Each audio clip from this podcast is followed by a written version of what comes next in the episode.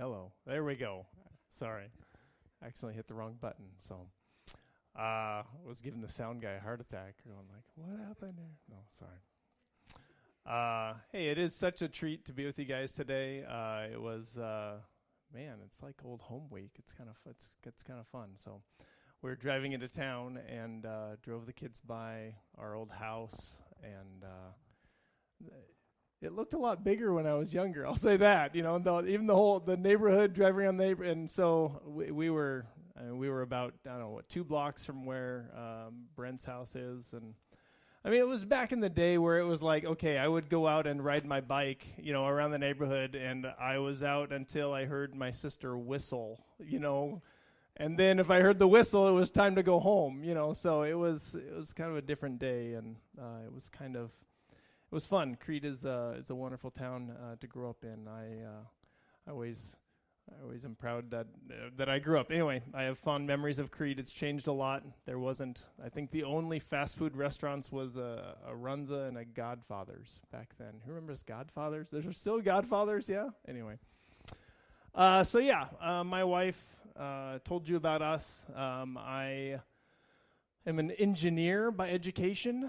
Uh, that means I, I do I do think in numbers. I'm a weird engineer in that I'd, I'd prefer to hang around with people, but I was a weird pastor because I thought in terms of numbers. So anyway, it was I don't know, kind of not fitting in certain places. But well, we've lived the last uh, last three years in Amman, Jordan, where we learned Arabic and interacted uh, with our neighbors do just have to say at the beginning, like Brent said, it's been a hard week uh, with with the news coming out of, of Palestine, and honestly, we lived in a neighborhood of Palestinians, and we lived in a neighborhood of Palestinians that would still tell you what town they were from in Palestine. Their their parents were the ones that had to relocate in 1967 or 1948.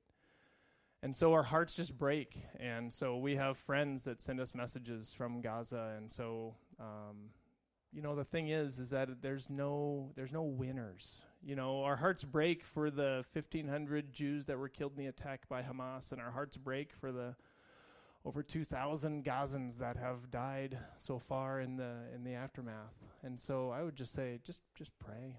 You know, pray for pray for the people. My father-in-law reminded me in World War II of all the deaths, there were more civilian deaths in World War II than there were military deaths. So it's the civilians, it's the women, it's the children, it's the that those are the ones who suffer. So pray for them. Thank you. Um, all right, now I want to kind of run through a little bit about um, what we do. So we're a part of a movement called Live Dead, and Live Dead focuses on planting churches among unreached people groups while working in teams. And so we focus on uh, this area, this niche, if you will, called unreached people groups. And I'll walk you through, I want to walk you through what that means. All right. So let's imagine, if you will, for a minute, the world. Go ahead and put that first slide up there, Chris. We have the world, and it is, there are about 7 billion people in the world right now. That's a lot of people. Two, uh, and so uh, there are about 10% of that are evangelical Christians, 750 million or so. Um, and so evangelical Christians are defined by three main belief points. First of all, they believe in the uh, priority of Scripture and the authority of God's of Scripture. They believe uh, in uh, being born again, where Jesus said, "Unless a man is born again, he cannot see the kingdom of God." and they believe in the priority of sharing the gospel, of evangelizing those people around them, of that God's message is important enough that we need to share with our neighbors. Those are the three main things that set evangelicals apart. Um, and so there are evangelicals that are, I would hope this church considers itself that if you're here, that you're part of the evangelical movement, that it's important enough to share. And there are evangelicals throughout lots of different denominations of Christianity. Now, let's make that a little bit bigger, all right? The next circle out would be just Christians in general. So, where we would say there's about a third of the world call themselves Christians, okay? Where they, and this could be anywhere from Catholic, Presbyterian, uh, Assemblies of God, or non denominational. Or if you ask them, they say, hey, I'm a Christian. That's about one third of the world, 2.4 billion people or so. Um, and then uh, outside of that circle, just stay here for a second, is the lost. Okay, there are lost people in Saline County. There's lost people in Lincoln, Nebraska, Missouri, and the Middle East. So those are people who are not Christians, and those we and as as Christians, we believe it's our responsibility and our duty and our mandate uh, from the Lord to reach the lost and to share the gospel with lost people. Now, within the lost people, we're going to break it up into another group. All right, go and go to that next slide. There is uh, people that are lost that we would say are within our reach. Okay, these are people that are maybe within your circles, the people you work with, the people you go to school with, that you live next to. They interact with Christians on a regular basis. And so, as Christians, we want to invite them to church. We want to invite them to Wednesday night programs. We want to invite them to our Bible studies just to have a conversation. Or maybe you pray with them. You hear, hey, life's not going really well right now. I'm a Christian. Can I pray with you? Because God wants to help you in your situation. We have a responsibility to help those people that are within our circles of where we are. Outside of that, go to that next slide. These are people that are, we would say, they are unreached which means that there are not a significant number of Christians in their circles. That number right now is that, for instance, if there's a, a country or that has less than 2% Christians, we would say that they are unreached, that there's not enough Christians within within that area, within that uh, nation, in order to effectively evangelize and to reach the people uh, in that group. And then if you go outside of, go one more, then these would even be where we would say, some people call them frontier people groups. I'll go back one. Is there one more? Go back one slide. Okay. Then there's even another group. I, I must have left that slide out. Another group where they're frontier, where there is less than 0.1% Christians within that group. And we would call those even unengaged, where there hasn't even been people to really share the gospel with those people, and there is basically no Christian presence within those cultures, all right? Now, that is the world, okay? So we have that picture and that paradigm, kind of understanding the groups that I'm talking about. Now, if you haven't noticed, the world isn't evenly distributed, okay, from a mathematical context, right? there's more people living, for instance, in you know New York City than in Nebraska. Okay, there's more, and it's not evenly, it's not distributed. There's more Nebraskans living in Nebraska, all right, than there are Nebraskans living in New York. So. Uh, put that next slide up there. We're going to divide the world up into some of the main categories of where people live and kind of proportionately put the populations out there. So we have India, we have Muslim majority countries, we have other Asian countries, so your Southeast Asia and uh, maybe uh, like Japan and uh, the Pacific. I'm sorry, Pacific is another area. We have China, we have non Muslim Africa, this is uh, Central and Southern Africa, Europe and North America and Latin America. That we're going to divide these into these population groups. Now let's put the Christians up there. Where do the Christians live? Christians live mostly in Latin America, North America, Europe, and non Muslim Africa. And you can see proportionately the number of evangelical Christians versus also other Christians as well. Now, I'll admit, honestly, the, one of the challenging parts right now is that uh, Brent is well aware of is that there is a trend within America of fewer and fewer people to identify as Christians of there's fewer people that say, "Hey, I go to church, I'm a Christian." That that number is shrinking. Okay, so um, I understand the challenges that we have, the responsibility we have to continue to be shining light uh, here within America. But I want to point out, if you look, most of the people that are lost in the gray area are in areas such as China, other Asia, Muslim majority, and within India. Okay. Now, one more lens. Let's see what the green looks like. These are the people that are within the reach of similar cultures of the Christians. And you can see we have green areas in where the Christians are. And what's huge to me is China. That, that the proportion of Christians that are evangelical in China is just a huge proportion. And it's quite inspiring because they have taken it upon themselves to reach their culture. China is becoming Christian quickly, even to the point where they're saying even 10,000 new believers a day. They're saying by 2030 that there could be a billion Chinese Christians. Uh, is that, hang on, that's not right. I'm misremembering that number. I don't want to.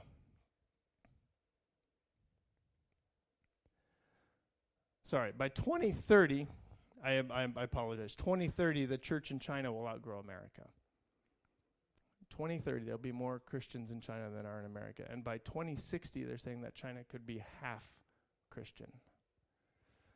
And that's chalked up to, first of all, the work of frontier missionaries years ago that went there that saw the need, and also to the Chinese believers owning and taking the gospel to their own culture. And that's where you see that growth is in that green area right there. But what we do see is that of the lost people, half of them are still remaining. Half of them are outside of these near culture areas. They don't interact. They're not in the circles with believers. Put the put that next slide up there, Chris. So we see these are UPGs. So half of all lost people are within UPGs. They're in unreached people groups, which means they don't interact with Christians. They're in circles where they don't meet Christians. We would regularly talk with people in Jordan where we say, Hey, do you know a Christian? And they'd be like, Ah, wow. Um, I think we used to live next door to one, but I'm not sure. And so uh, it's just an it's just a, a pretty sobering reality that when we're talking with people that this is the opportunity that they have to interact with a person that knows Jesus and can tell them the gospel story. And so when we talk about planting churches among un, among unreached people groups, these are the areas that we think of. That yes, we understand that there's lost people in Crete and we absolutely want them to know and to come to Jesus, but we also want to be the kind of people that's willing to go to where there isn't access to the gospel. There aren't Christian radio stations. There aren't Christian television stations. There aren't Christian bookstores with books filled with explaining people, explaining to people how to become a Christian or what it means to become a Christian or how to live like a Christian. And so these is this is where we want to go. Now, I think do I have one more slide up there? Yeah. So this is what I was talking about when you talk about the areas with less than 0.1% Christians. That means that out of a thousand people, less than one of those thousand people are Christians. And so these are the areas that are that that people that we still want to see inroads. We want to see churches planted in these areas. That's what LiveDead does, and that's what we we focus on.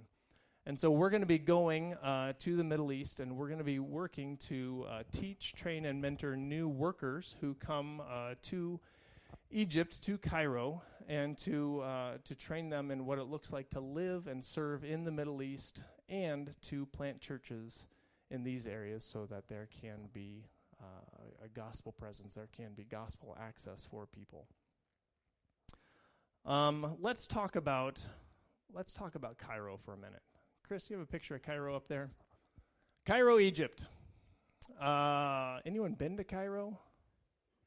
I just thought I'd ask. Anyone want to go to Cairo? Come visit us. We would take, yeah, we would take visitors. We want you to come to Cairo.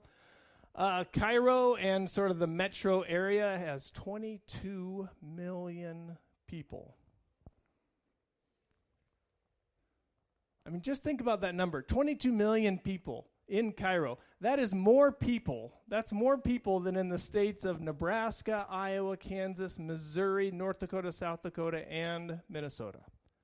There's more people in Cairo than in all of those states. In Saline County, do you know how many people live in Saline County?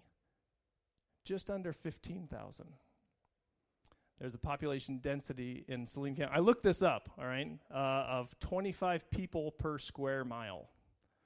So for every square mile, you got about 25 people living. In Cairo, okay, Cairo, Egypt, population density 117,000 people per square mile.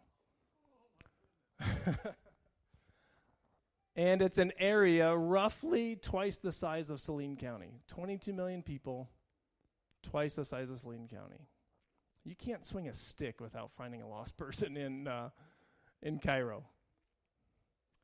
Every year, Cairo grows by 400,000 people. 90% of them are Muslim. So every year, there's a thousand Muslim babies born. So even if, as Christians, even if as Christians, we have a thousand people convert to Christ every, I'm sorry, there's a thousand ba- Muslim babies every day. Even if we have a thousand people convert every day, we're still only stemming the tide. We're still only keeping pace with the birth rate. So, what's the answer? Our answer is planting churches that plant churches that plant churches. And so we want to have churches led by um, Muslim Muslim believers that are be- believers that used to be Muslim and that have a heart for reaching their culture so then they can reach out to their neighbors and so then we have a geometric growth and believing and trusting God to to reach to reach the culture for Christ. It's not about us. And that's a good thing because we can't do much. But what we can do, we have a responsibility to do, is to share. Now, as we, I want to ask you a question. We do a lot of road trips, uh, a lot of driving. We had a lot of, we had five kids. To take kids on a road trip? Kids get bored. We, we had a game, we've, we've had a game that we've started to play, and it's called Pancake or Waffle. Have you heard of this game? Where you okay so you start off with you say it's like 20 questions all right? So you think of something.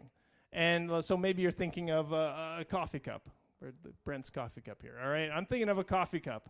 And the first question is pancake or waffle? And so you have to say okay is the coffee cup more you have to think in your head all right? Is the coffee cup more like a pancake or like a waffle? And you're like all right well it's kind of got a dip in it. Uh, I'll, I'll, say it's like a waffle. So then you say eh, it's like a waffle and so then the next person who's guessing, they say, okay, uh, t shirt or waffle. So then they go on from there as to whether you guess. You have two options. It's basically you're going through the guess. You all, all you have to pick from is two options, but it's kind of fun. You're trying to decide what, and you eventually get to the point where you land on the object. It's great for kids, all right? It can last a half hour on one item, all right? And they're racking their brain. So, anyway, it's a lot of fun. Are people more like pancakes or like waffles? What do you think? What do you think? If I just said people, you know, what are people like? Are people more like pancakes or like waffles? I don't know. Well, and they're it's kind of like the skin, you know. I'm like, oh, my skin's kind of flat. It could be a pancake. I don't know. But I would say, honestly, people, they're more like waffles. All right, people like to congregate in their groups. People like to get together. People like to create affinity groups. They gather in circles, all right? You hang out, whether it's bowling night or whether it's your cycling club or whether it's hanging out with the soccer team or whether you're watching football game for the Huskers to see them maybe hopefully win, okay? People gather together in groups. And the story I want to share with you in Scripture is talks a little bit about like that. So if you have your Bibles, turn with me to Luke chapter 4.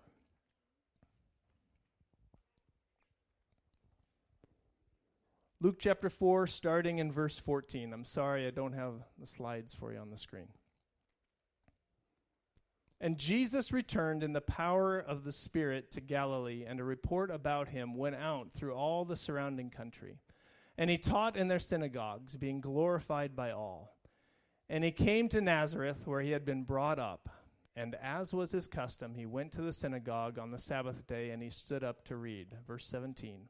And the scroll of the prophet Isaiah was given to him. He unrolled the scroll and found the place where it was written The Spirit of the Lord is upon me, because he has anointed me to proclaim good news to the poor. He has sent me to proclaim liberty to the captives and recovering of sight to the blind, to set at liberty those who are oppressed, to proclaim the year of the Lord's favor. And he rolled up the scroll and gave it back to the attendant and sat down. And the eyes of all in the synagogue were fixed on him, and he began to say to them, Today the scripture has been fulfilled in your hearing.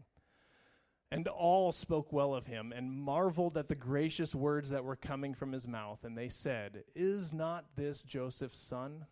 And he said to them, Doubtless you will quote to me this proverb Physician, heal yourself. What we have heard you did at Capernaum, do here in your hometown as well. And he said, Truly I say to you, no prophet is acceptable in his hometown. But in truth, I tell you, there were many widows in Israel in the days of Elijah when the heavens were shut up three years and six months, and a great famine came over all the land. And Elijah was sent to none of them, but only to Zarephath in the land of Sidon, to a woman who was a widow. And there were many lepers in Israel in the time of the prophet Elisha, and none of them were cleansed, but only Naaman the Syrian. When they heard these things, all the syna- all in the synagogue were filled with wrath, and they rose up and drove him out of town and brought him to the brow of the hill on which their town was built, so that they could throw him down from the cliff. But passing through their midst, he went away. See, Jesus was speaking in his hometown. People are saying nice things about him. I hope my sermon ends up a little bit better than Jesus is here, all right? So I got to admit, but um, Jesus is returning back to his hometown, and he had been teaching in other areas around Nazareth. And people had heard about him, heard about his teaching, heard about him even performing miracles. And they were very expectant. And he came and he gave a sermon, and he, he talked about Isaiah and how he had come to fulfill the messianic prophecy in the prophet Isaiah. And uh, it didn't say necessarily that he was pre- prepared, that he had done miracles, but it was pretty obvious that the, the crowd expected him to do miracles. They were expecting him to, uh, to be, uh, I don't know, they were there for a show. All right? They were there e- expecting to hear something kind of pretty cool. And when they heard Jesus teach, they were even kind of hoping that maybe Jesus would be willing to sort of set up shop there in Nazareth and become their hometown hero. And they said, Jesus points out, he's like, hey, You probably want me to do something like I did in the other towns here. You know, if he was teaching in Capernaum and did a miracle in Capernaum, they expected him to do that same miracle here. Do that here in your hometown. Do that here among your people. Do that here among the area you grew up in. This is your folks. See, they're looking at their circle, they're looking at their waffle. They're saying, hey, Jesus, our waffle here needs syrup. Don't put more syrup in that container next to us. Put it all right here in our space. And so, Jesus, in that way, he wants to confront them on their attitudes of saying, you know what? Their attitudes is, we deserve this. You need to give priority to your people. And Jesus is going to confront this attitude, and he confronts it in a way that, to be honest, he doesn't just step on toes, he chooses to be very offensive.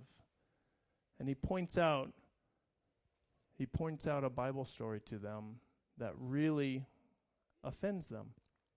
Let's look back at verse 25. But in truth, I tell you, there were many widows in Israel in the days of Elijah, when the heavens were shut up three years and six months, and a great famine came over all the land, and Elijah was sent to none of them, but only to Zarephath.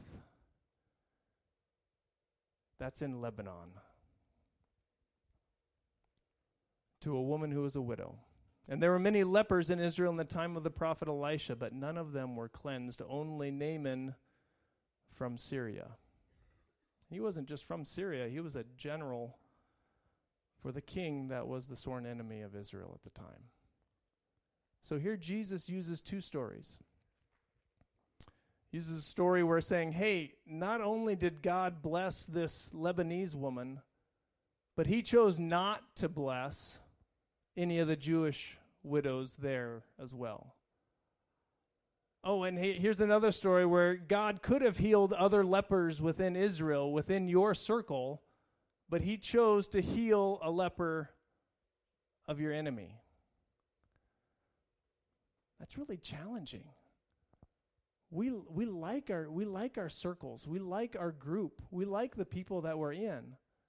But Jesus chooses instead to call out a situation where God healed people outside of our circle. So, what's the people's response? When they heard these things, all in the synagogue were filled with wrath, and they rose up and drove him out of town, and brought him to the brow of the hill on which their town was built, so that they could throw him down from the cliff. Went from being a really receptive crowd to being a really hostile crowd really quick. See, sometimes we get we get upset when we're when we're told to care about people outside of our circle. And so, why do we care? Here's what I want here's what I want you to take with today. We talk a lot about people groups and uh, those these are affinity groups that uh, they're cultural boundaries that are related to language, they're related to culture, they're related to your country. So you have a lot of different people groups. And I would say today that Christians should be willing to cross over any boundaries that exist when they see people that need the gospel. Now, you may not you may not feel called to go to Egypt. You may not feel called to go to the Middle East or to India or to China. But I would bet there are boundaries in your life that you see people, that you see lost people on the other side of a boundary that you need to cross. It could be your property line. Could be that property line that divides your house from the people next door that there's a boundary there and you're like, well, they're not my kind of people, so I'm going to not share with them. Honestly, sometimes in I, we've I've been guilty of this where you see someone new in church and uh, they're in a different row. All right? And you don't even want to cross over to a different row to say hi to them. I was talking with my grandma one time, and she was telling me about uh, a new teacher in the school. But, oh, my mom, uh, my grandma lived in a in Greeley, Nebraska, a town of 230 some people. And she was telling me about this new teacher and how she just didn't. This new teacher didn't quite get what it was like living in Greeley. And I asked my grandma. I said, "Grandma, how long has that teacher been there?" She said, 12 years."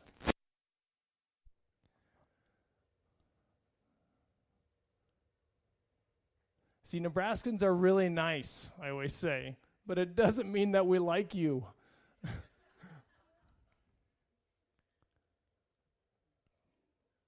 think as Christians, though, we need to be willing to cross over whatever boundary that is. If that person is wearing different clothes than us, if that person's eating different food than us, if that person's speaking a different language than us, if that person is totally different, if they're outside of our circle and we have nothing in common, for the sake of the gospel, we need to be willing to be people that will cross over any boundary or fence or chair or obstacle to take the gospel to them.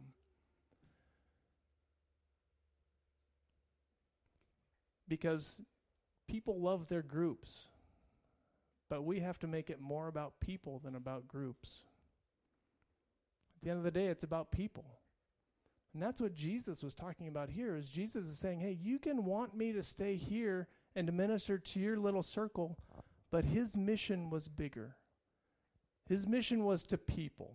It wasn't to just minister to Nazarenes, he wanted to minister to people. And so, again and again and again, Jesus is breaking down boundaries. And I honestly kind of think, even in Acts chapter 2, where Jesus is telling the disciples, hey, stay in Jerusalem and then go to Samaria or go to Judea and Samaria and to the uttermost parts of the earth what if it, Jesus is just pointing out the boundaries that his disciples are going to have to jump over in order to take the gospel to other places? What if it, it, it's not about limiting where the gospel goes, it's about explaining boundaries that they have to jump over?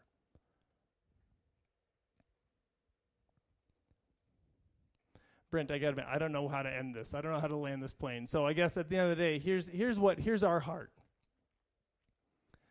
we want to be about people. We want to love people. I, I, again and again in Jordan, we would have to sit and talk with people that are from a totally different background than us and have nothing in common with us.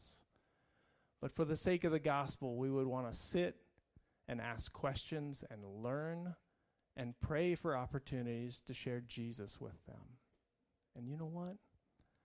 God's faithful. And so if you will be patient and if you will make your life about people, I promise you'll have an opportunity to share Jesus with them. Thank you so much.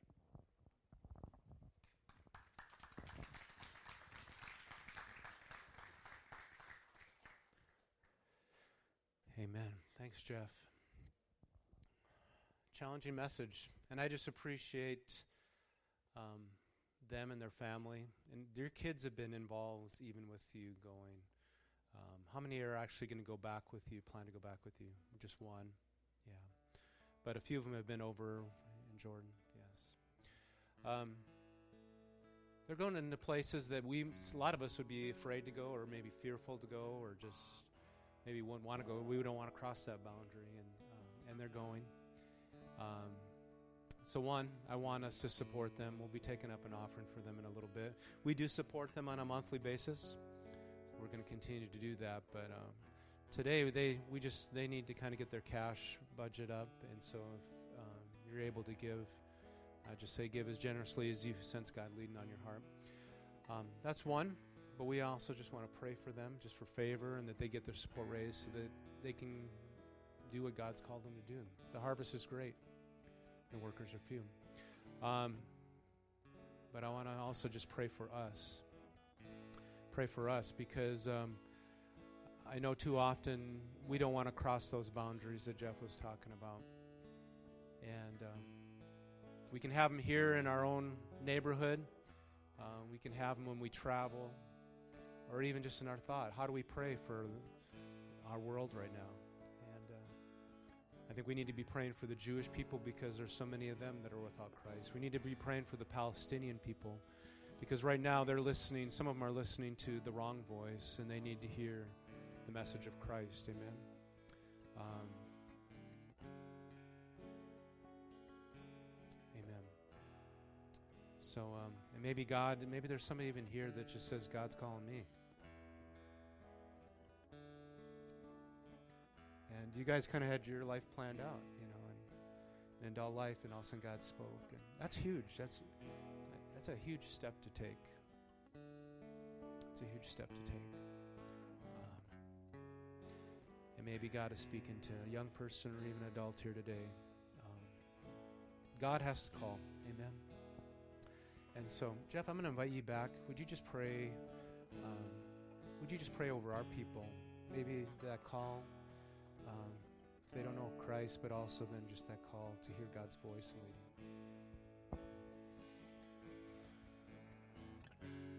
Lord, just thank you so much that you are here. Lord, I pray for um, the people that, that are maybe here and, and hearing uh, what I'm saying and they want to know more about you.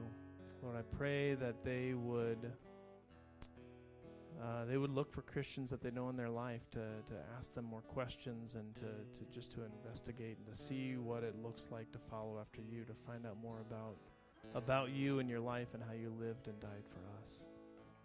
And Lord, I pray for I pray for the Christians that are here. I pray for the believers that hear what I'm saying, and I pray God that you would um, you would give them opportunities in their life this next week to cross over a boundary. That there, Lord, I pray for that tension they would feel, where they would see people that need they need a hand, they need a greeting, they need a smile. Lord, I pray for opportunities for people to be uncomfortable. I pray, God, that you would um, you would prompt them in a way that is uh, challenging and yet doable, where they see the opportunity. And God, I pray that you would be faithful, that as they take that step out, as they take that step of faith to say hi to people, to serve people, to, to show your love to people, that they can do it in a spirit and an attitude to point to you, to be salt and light in their in their workplace, in their schools, in their homes, Lord. And Lord, we just thank you. God, it's not about us. It's all about you, Lord. In Jesus' name, amen. Thanks, Jeff.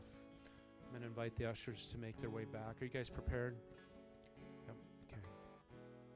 Cool. Um, praise God. Just spending time with uh, Jeff on the missions bike ride and uh, just talking. So much of their ministry is just they're embedded with the people, living with the people. I call that incarnational ministry. That's what Jesus did. He came, He lived amongst us, He clothed on flesh, and He lived amongst us, right? He experienced pain, suffering, He experienced what we experience, but the Word became flesh and dwelt among us, and we saw His glory. And, and that's what that's what they're doing. They're going to people that haven't seen Christ, and so through their lives, they get to people get to see, oh, that's what a Christian is. And, um, you know, that just doesn't happen where they're at. It happens right here in Crete, Nebraska. I just look at our congregation today. When we came here 18 years ago, there wasn't yeah, just a small group. And Amy and I were the only ones that lived in Crete. Right? And, um, amen. Father, this morning, uh, just take this. We just want to be blessed. We want to further the gospel. So take it, multiply use it for your glory and honor. He can move the mountains. My God is mighty to save. He is mighty to save. Forever, author of salvation. He rose and conquered the grave. Jesus conquered the grave. Oh, he conquered the grave. Oh, Lord Jesus conquered the grave.